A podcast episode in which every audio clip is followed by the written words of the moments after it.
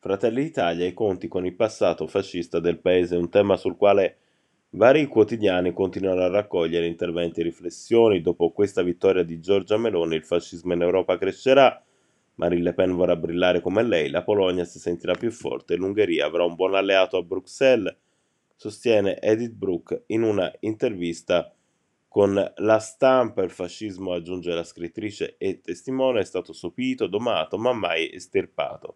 Ha mantenuto le sue radici, che sono assai profonde, e adesso ha anche dei lunghi rami. Il filosofo Michael Walzer, interpellato da Repubblica, vede un pericolo concreto di antisemitismo. Gli ebrei fanno parte dei professionisti, le persone istruite e diventano facili bersagli quando attacchi l'elite, afferma in questa intervista per la storica Ruth Bengiat che di recente ha firmato su The Atlantic un articolo sul fascismo in Italia a parlare è un simbolo e sconcertante, dice alla stampa che non abbia eliminato la fiamma tricolore, rivela la volontà di rifarsi al passato l'Italia.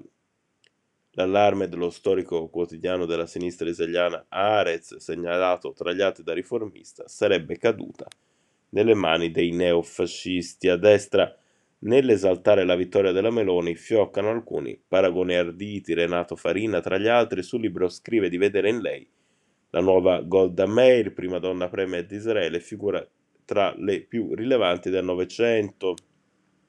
Sarà la nostra Golda Meir, patriottismo, identità, purezza, educazione al coraggio, appartenenza, comunità, visione, scrive l'ex agente segreto.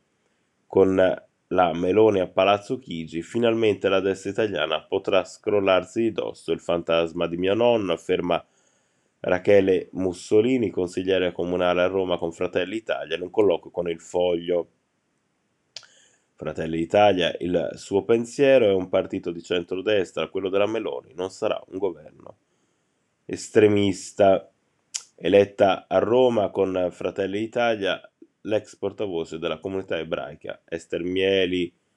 Per il giornale un altro risultato che non farà piacere ai narratori dell'allarme democratico, affezionato all'idea che il primo partito del paese sia una riedizione di una storia vecchia ormai di cent'anni, sconfitto a Sesto San Giovanni, l'ormai ex parlamentare Dem Emanuele Fiano ad aggiudicarsi il seggio, Isabella Rauti, sempre di Fratelli Italia, in uno scontro frontale tra due culture, scontro giocato sui temi dell'oggi, non del passato, i voti sono andati a destra, le nuove generazioni, l'opinione di Fiano, non sono così interessate al nostro patrimonio antifascista.